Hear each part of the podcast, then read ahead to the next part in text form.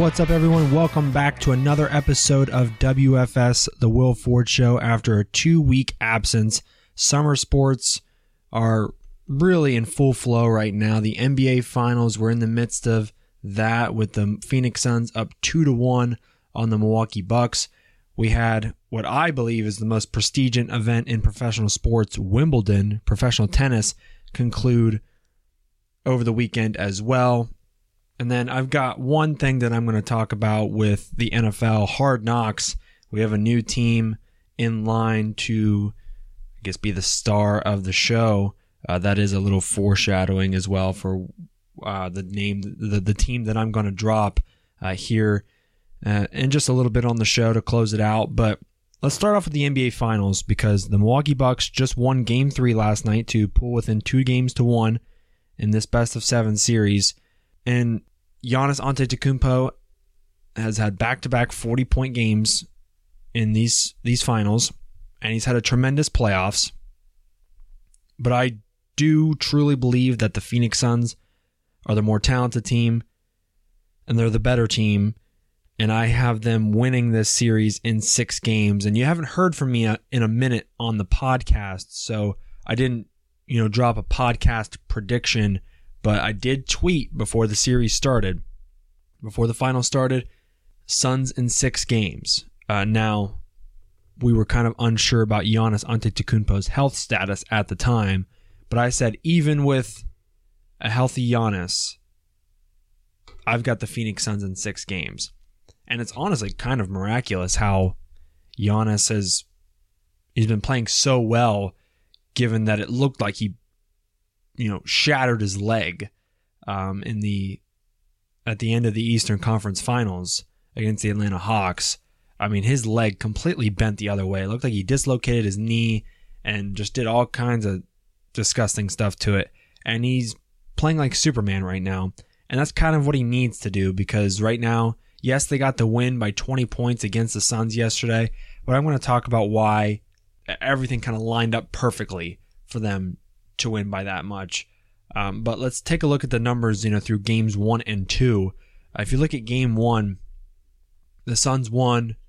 Oh, we've got the highlights playing in the background in my in my ears. We don't like to hear that. Um, there we go. But 118 to 105 was the score in game one. Uh, and Giannis had only 20 points in that game. Khris Middleton did have 29, which is big for him. But you know, that's not really enough, you know, for Giannis in particular in a game like this, game one of the finals, where, you know, Chris Paul comes out and has 32. Devin Booker has 27, even though he only shoots 8 of 21 from the floor and 1 of 8 from 3. DeAndre Ayton has 22 points and 19 rebounds. Uh, that's huge. DeAndre Ayton, right now, I think, is a better player than Karl-Anthony Towns. And I thought that when he was drafted. And I mean, those three, it's those three I think are better than the three of Giannis, Jrue Holiday, and Khris Middleton. And even with Booker shooting very poorly in game one, like I said, one of eight from three, he went 10 of 10 from the line, though, which does help, but they still won by double digits. Uh, and in game two, Suns won again 118 to 108.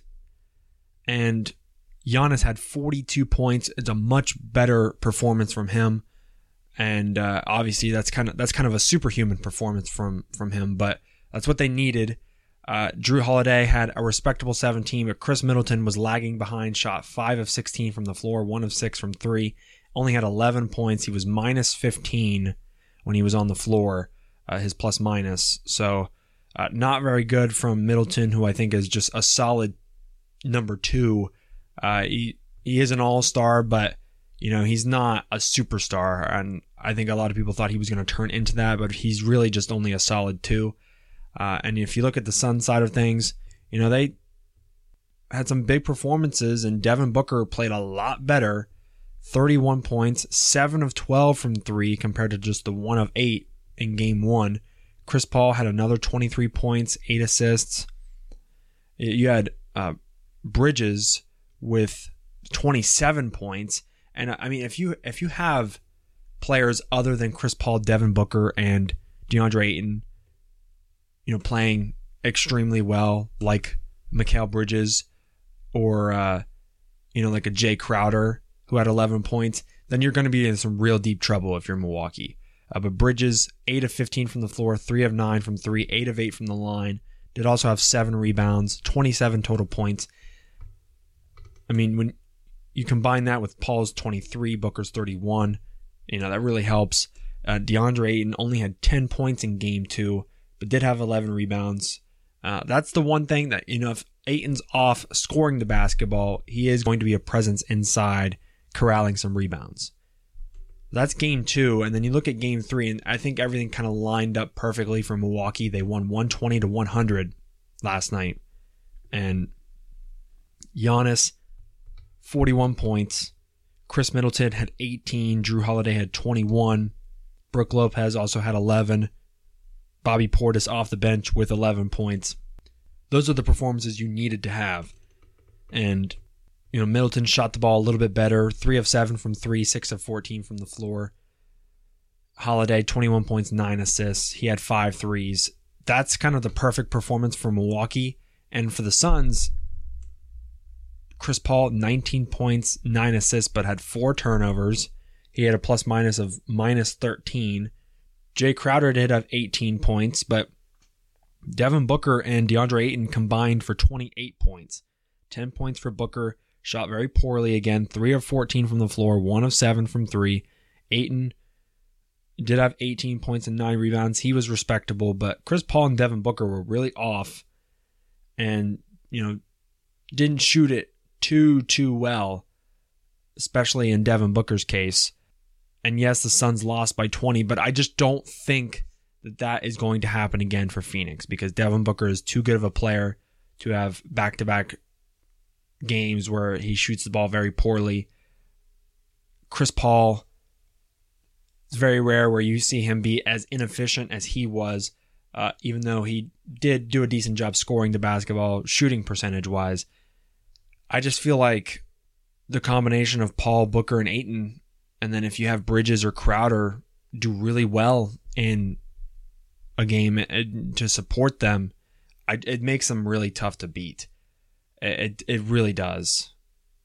Giannis essentially has to drop 40 every game for the Bucks to have a chance, uh, and some and that may not even be enough uh, because you're going to need Khris Middleton to have at least 20 points. Jrue Holiday is going to be in the 20 point range your top three guys have got to account for about 80 points worth of offense. You know, if Giannis is scoring 40 and the other two are combining for 40, that's 80 points. Whereas, you know, Chris Paul and Devin Booker, they can both go for about 25, maybe maybe 30 a piece and they can do that relatively easily. Uh, and you know, Ayton doesn't necessarily need to score a whole lot, but if he can control the glass like he has been throughout the series, then it, it just makes it tougher because Ayton's going to create extra possessions for Phoenix. And, you know, I think we'll call Devin Booker. Uh, actually, I'm going to call Chris Paul the one for Phoenix, as in the number one option. He's the one that kind of facilitates the offense. And then you have Giannis for Milwaukee. Devin Booker is a much better second option than Khris Middleton and Ayton uh, is a better option than Jrue Holiday. I just I I think if those three play their best and Middleton, Giannis, and Jrue Holiday play their best, both sides at their best, I still think Phoenix wins. Uh, I think those three players are better. I know I've said that multiple times, but star power wins uh, and consistency wins. And it's not going to be very often where you see Chris Paul be inefficient uh, and Devin Booker is not, he's too good of a shooter to not shoot the ball well uh, in back to back games. He's going to be back on track in the next game. Uh, it is interesting, though. There have been, I, have heard conspiracy theories about uh, like when teams go to Milwaukee's place, they always just shoot the ball so poorly. And it doesn't even have necessarily anything to do with the defense that Milwaukee's playing. It's a lot of a lot of it's just open threes, and they just clank them, uh, and they say it's something to do with the arena. It's haunted. So, like I've I've heard these theories on Barstool Sports. Obviously, I, I'm not a believer in any of that stuff, but you know, it is interesting, kind of a happy coincidence, I guess. but game four tomorrow in Milwaukee. It's a chance for the Bucks to even up the series. I did think this was going to go to six games, and I think the Bucks are good enough to take away you know, another game from these Suns. I don't think they can win a game on the road against the Suns though because the Suns crowd is too much. So I think their best chance to win another game, you know, is tomorrow. You even up the series, and from there it could get really interesting. But if the Suns win tomorrow, you can chalk it up because you're going to be up 3 1. Then you're going to go back to Phoenix, and that's going to the, the series is going to be over in five. That's essentially what this comes down to. I've got the Suns in six. Now, if Chris Paul, you know, the only thing that's really lacking on his resume is a championship. And I don't think any of us really, like, if you said at the beginning of this year that Chris Paul had a chance to win a, a championship, he was going to be in the NBA Finals up 2 1 this year, I think a lot of people, 99% of people would have disagreed and said, You're crazy. You're telling me that Chris Paul is going to be in the finals over LeBron James. A lot of people would have said that. I would have said that at the beginning of the year, even though I was high on the Suns. I don't know if you remember when me and Alec did our our top 10 NBA power rankings off the dome. I did have the Suns a little low. I did have them, I think, around nine with the addition of Chris Paul.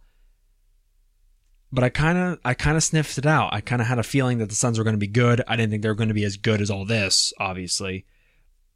You know, just given CP3's advanced age, you know, at 34, 35, uh, and just how young the Suns are as a unit. But you know, here we are.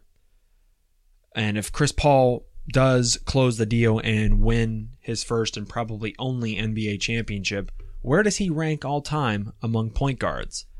Uh, and I, I don't, I don't know if much is going to change in terms of my rankings if he wins a championship, but I do think he is in the top five point guards of all time right now. Uh, and so maybe he boosts up a spot or two if he wins a championship. We'll see. But currently, my top five point guard rankings all time, I have Magic Johnson at number one. I don't think anyone would disagree with that. Steph Curry, the greatest shooter of all time, is at number two. The all time assist leader in NBA history, and John Stockton, I have at number three. He does not have a championship with the Utah Jazz. I do think that, you know, John Stockton might be one of the best Robins of all time to, to Karl Malone. Malone, the second leading scorer in NBA history.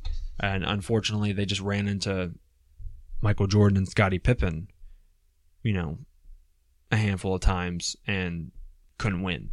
So Stockton at number three, Isiah Thomas with two championships, and you know he also sits uh, at number nine in NBA history in assists. I have him at number four, and then Chris Paul would be at number five, and he's currently fifth all time in assists. Uh, and so, and he's 5,000 assists behind John Stockton. So that's where I have him right now. If he wins a championship, I would be willing to put him a, maybe above Isiah Thomas and potentially above John Stockton. You know, it just we'll see. Uh, obviously, I don't want to jinx anything. It's a it's a good discussion for you know a week from now when the NBA finals are over and we do have an NBA champion. I do not want to jinx anything. I am rooting for the Suns, uh, although they beat my Lakers in round one. But you know that's that's a discussion for another day, I suppose. But moving on from the NBA finals, I want to talk about a sport that you know I absolutely love. I don't talk very talk about it very much on the show. Usually, just you know when when the majors are going down. Uh, but I didn't talk about the French Open much this year, but some professional tennis, Wimbledon, the most prestigious event ever, just wrapped up over the weekend. Novak Djokovic won his sixth Wimbledon title and 20th major overall, tying Roger Federer and Rafael Nadal with 20 majors. And then also Ashleigh Barty uh, beat, I believe it's Karolina Pliskova. Her first name's Karolina, last name Pliskova in the women's final, and that's her first Wimbledon, and she's got a couple major titles now. And you know, on the women's side, I'll start off with the women's side. There is so much parity in women's tennis. It is not even funny. Uh, it's really, really hard to predict who's going to be in the quarterfinals, semifinals, finals of a women's Grand Slam. You know, obviously Naomi Osaka. It's she seems to be the next one that's going to be very much in the thick of things for the next ten years. Probably not going to be the next Serena, where she wins twenty plus majors, but could be a very competitive and all time great type of player. Serena Williams, I do think, is done. Uh, not she's probably not retiring after the injury she sustained in the first round of Wimbledon, which was very unfortunate. But I I don't think she's going to win another major. She's had you know a handful of chances over the last three or four years. She lost two Wimbledon finals. She's lost two U.S. Open finals she's had a chance for four more majors and she already sits at what 23 she could have had 27 major titles and be well ahead of margaret court for the most all time i mean she's had the chances she lost to angelique kerber in a wimbledon final simona halep the following year and she also lost in the us open to uh, Bianca Andreescu, and Naomi Osaka. You had chances, and she played poorly in all four of those matches. And now you got to give credit to where credit is due, especially in the Wimbledon finals to Halep and Kerber, because they move incredibly well on the slower court surfaces. And just that movement, they get to every single ball. And so anything that Serena was putting in play, it was getting returned and that makes it tough because it's like what do I what kind of shot do I have to come up with next to put it away and you know it doesn't even matter. Uh, but a lot of errors. The serve wasn't working in a lot of those matches. Those were her best chances, and after she lost to Kerber in that Wimbledon final, I, you know I said that that was the best shot she was ever going to have at a major again. And obviously, she made it to three more major finals couldn't close the deal on any of them. And I, I just think that she is done. She's at 39 years old now, uh, or maybe she might even be 40. I don't know. But Venus Williams is 41, and obviously Venus hasn't been too too competitive over the last couple years. Did make it to the third round in Wimbledon this year, but she is playing, you know, just for the fun of it, uh, because she still enjoys the game, and I love to see her play. Serena, though, I don't think is going to do that. I think when she realizes that she cannot win a major again, which it might be hard for her to admit, but when she finally realizes that she's not going to be able to do that, I think she will hang it up. And we might see we might see Venus honestly play for another, you know, 2 or 3 years just because she loves the game so much. She doesn't really get hurt. Very nimble, shifty player who can really get to a lot of balls still at her age. I mean, she plays well, um, but she just sometimes doesn't have the endurance as some of these younger players, and that's just age, you know. Uh, but but yeah, Serena, I think is is done. Ashleigh Barty, the number one player in the world, played like it in that final. Well deserved, but like the parity in women's tennis is crazy because we just it seems like we have a new person win a major pretty much every single time a tournament comes around. And with the men's side, it's always the big three. It's always Novak Djokovic, Rafa Nadal, Roger Federer in that conversation. They're usually always in the quarterfinal, semifinal, final of matches. And uh, this year, Novak Djokovic took the crown again. Third year in a row, I believe, or not third year in a row, but third Wimbledon title in a row. 2018, 2019, we didn't have a Wimbledon championship in 2020 due to COVID. And then now this year against Matteo Berrettini in four sets for his sixth Wimbledon, now two shy of Roger Federer. And if he keeps the streak going, Roger's streak, greatest streak of Wimbledon titles was five. It makes the conversation now very interesting interesting with three players at 20 majors. Who is the greatest player of all time? Rafa has 20 majors, 13 of them are French Open titles on clay.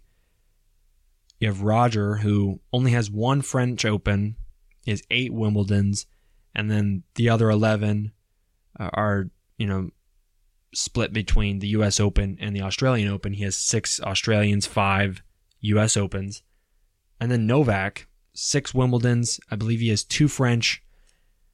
And then, you know, another 12 between the US Open and Australian Open. I believe he has eight Australian Opens. So you can get a sense of how well rounded some of these players are. And I, I do think that these are the three greatest players of all time Roger, Rafa, Roger, Rafa, and Novak. Those are the three greatest players ever, and they their eras have kind of overlapped with one another, which is very unique and interesting, but they've all played at the same time as well, and they've played against each other at different parts of their primes, primes extended, early prime, like just unbelievable era in tennis. Roger, I think, is the, the the best grass court player of all time. Wimbledon center court is it's Roger's house. Of course, Paris is Rafa's house on clay. And then I think the best hard court player would be Novak. But Novak is also a great grass play, uh, grass court player as well. Uh, I do think that Novak is going to end up with the most Grand Slam championships out of the three of them. Rafa is 35 years old, but he's had some nagging injuries over the years. He didn't play in this year's Wimbledon to kind of preserve his career.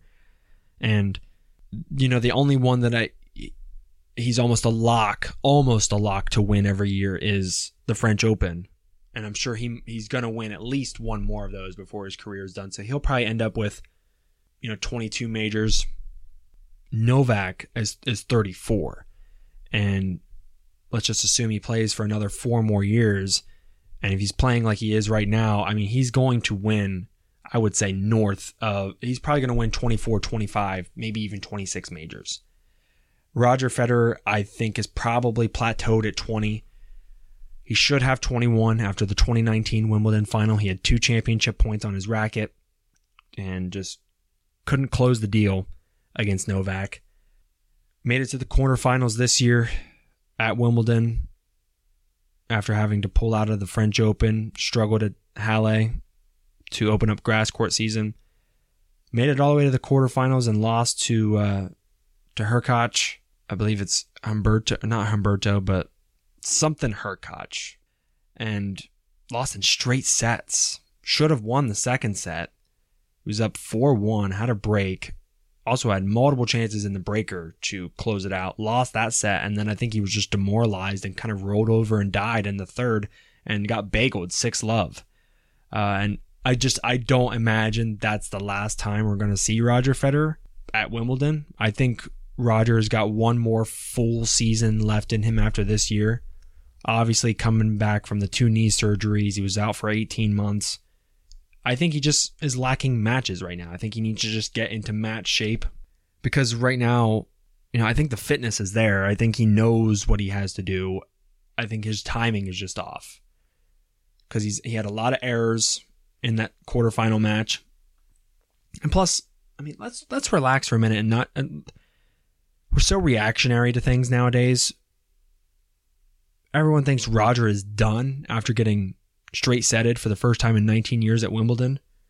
And I mean, you know, it happens to the best of us, but he was in the quarterfinals at age 39, which means he was one of the best eight remaining players in the tournament. If he's one of the best eight remaining players in the tournament, then he's certainly one of the 10 best players remaining in the world, which means he is still going to compete for major titles.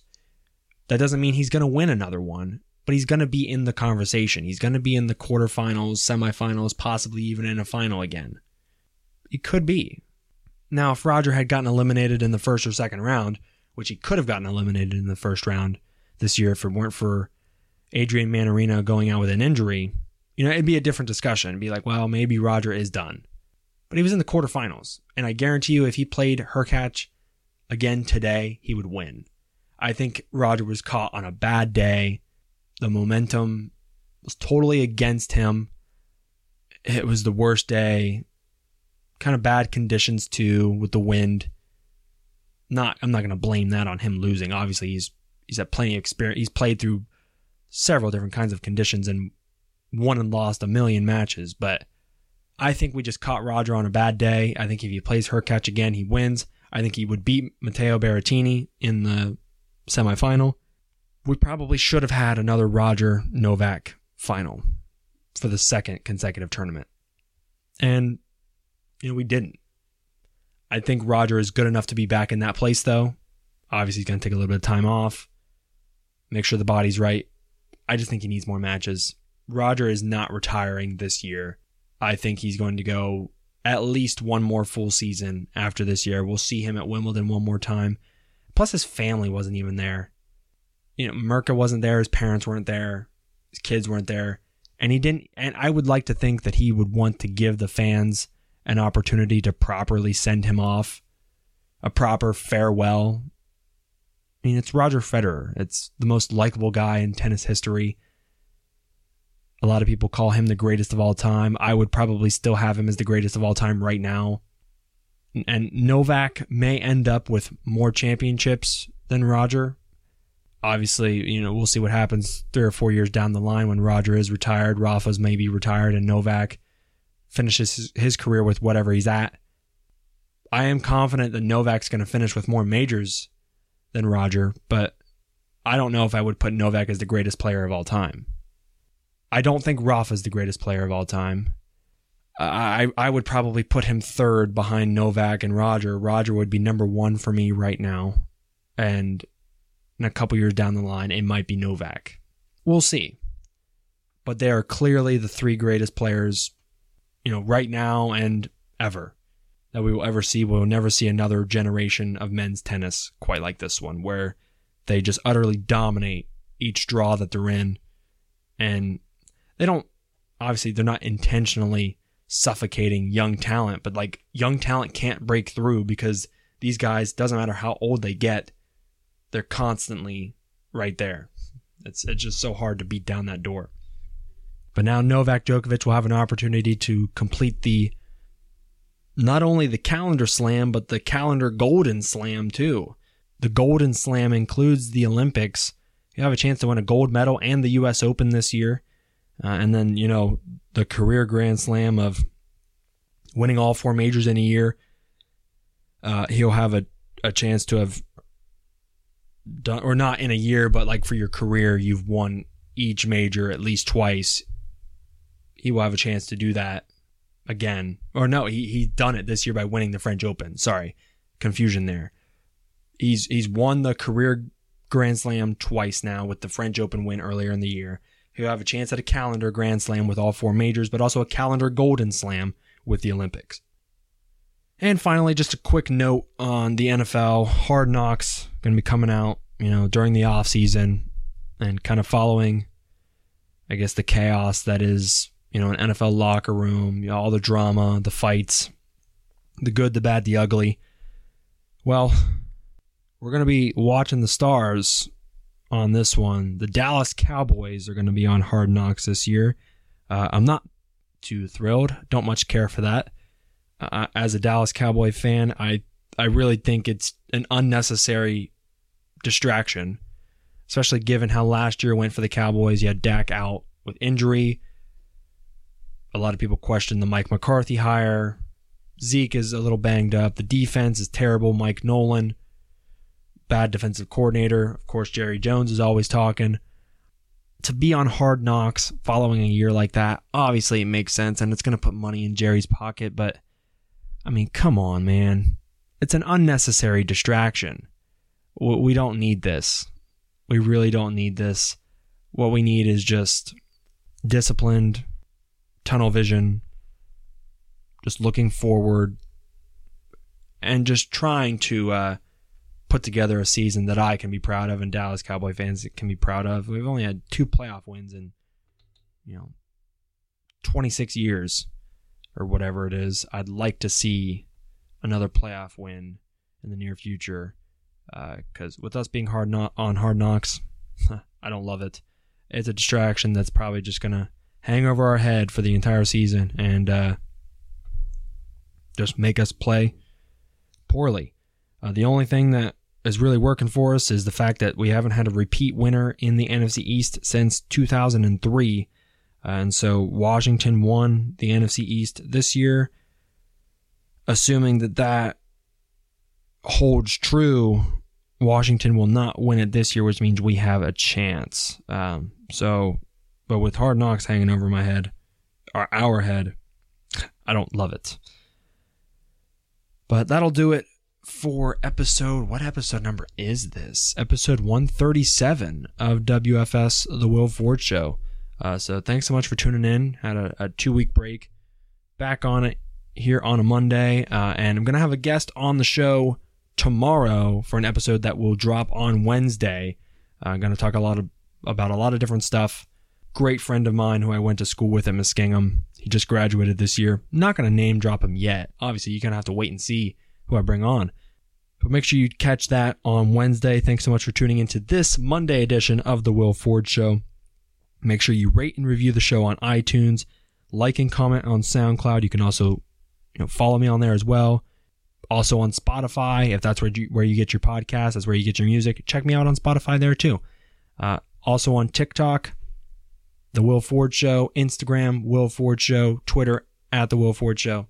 Follow me on all the social media and I'll see you in the next episode. This is WFS, The Will Ford Show.